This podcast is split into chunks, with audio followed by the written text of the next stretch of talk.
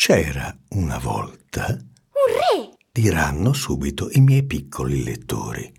No, ragazzi, avete sbagliato. C'era una volta un pezzo di legno. Non era un legno di lusso, ma un semplice pezzo da catasta, di quelli che d'inverno si mettono nelle stufe e nei caminetti per accendere il fuoco e per riscaldare le stanze.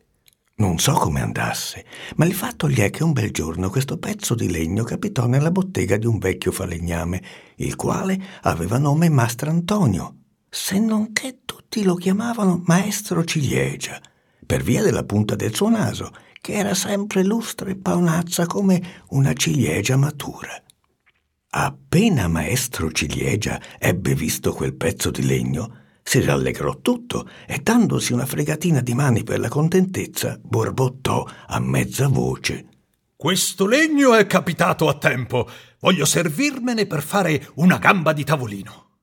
Detto fatto, prese subito l'ascia arrotata per cominciare a levargli la scorza e a disgrossarlo, ma quando fu lì per lasciare andare la prima asciata, rimase col braccio sospeso in aria perché sentì una vocina sottile sottile che disse, raccomandandosi, Non mi picchiar tanto forte!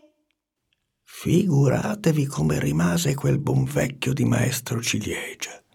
Girò gli occhi smarriti intorno alla stanza per vedere di dove mai poteva essere uscita quella vocina e non vide nessuno. Guardò sotto il banco e nessuno. Guardò dentro un armadio che stava sempre chiuso e nessuno. Guardò nel corbello dei trucioli della segatura e nessuno.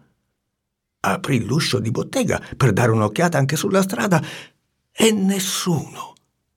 Oh dunque, Ho capito. disse allora ridendo e grattandosi la parrucca. Si vede che quella vocina me la sono figurata io. Rimettiamoci a lavorare. E ripresa l'ascia in mano, tirò giù un solennissimo colpo sul pezzo di legno. Oi! Tu m'ha fatto male! Gridò rammaricandosi la solita vocina. Questa volta maestro Ciliegia restò di stucco, con gli occhi fuori dal capo per la paura, con la bocca spalancata e con la lingua giù ciondoloni fino al mento, come un mascherone da fontana. Appena riebbe l'uso della parola, cominciò a dire tremando e balbettando dallo spavento. Ma, ma, ma di dove sarà uscita questa vocina che ha detto Oi? Eppure qui non c'è anima viva. Che sia per caso questo pezzo di legno che abbia imparato a piangere e a lamentarsi come un bambino. Oh no, io non lo posso credere, questo legno, eh, eccolo qui, è un pezzo di legno da caminetto come tutti gli altri e a buttarlo sul fuoco c'è da far bollire una pentola di fagioli. O dunque che ci sia nascosto dentro qualcuno. Se c'è nascosto qualcuno, tanto peggio per lui. Ora l'accomodo io. E così dicendo, agguantò con tutte e due le mani quel povero pezzo di legno e si pose a sbatacchiarlo senza carità contro le pareti della stanza. Poi si messe in ascolto per sentire se c'era qualche vocina che si lamentasse. Aspettò due minuti e nulla. Cinque minuti e nulla. Dieci minuti e nulla. Ho capito.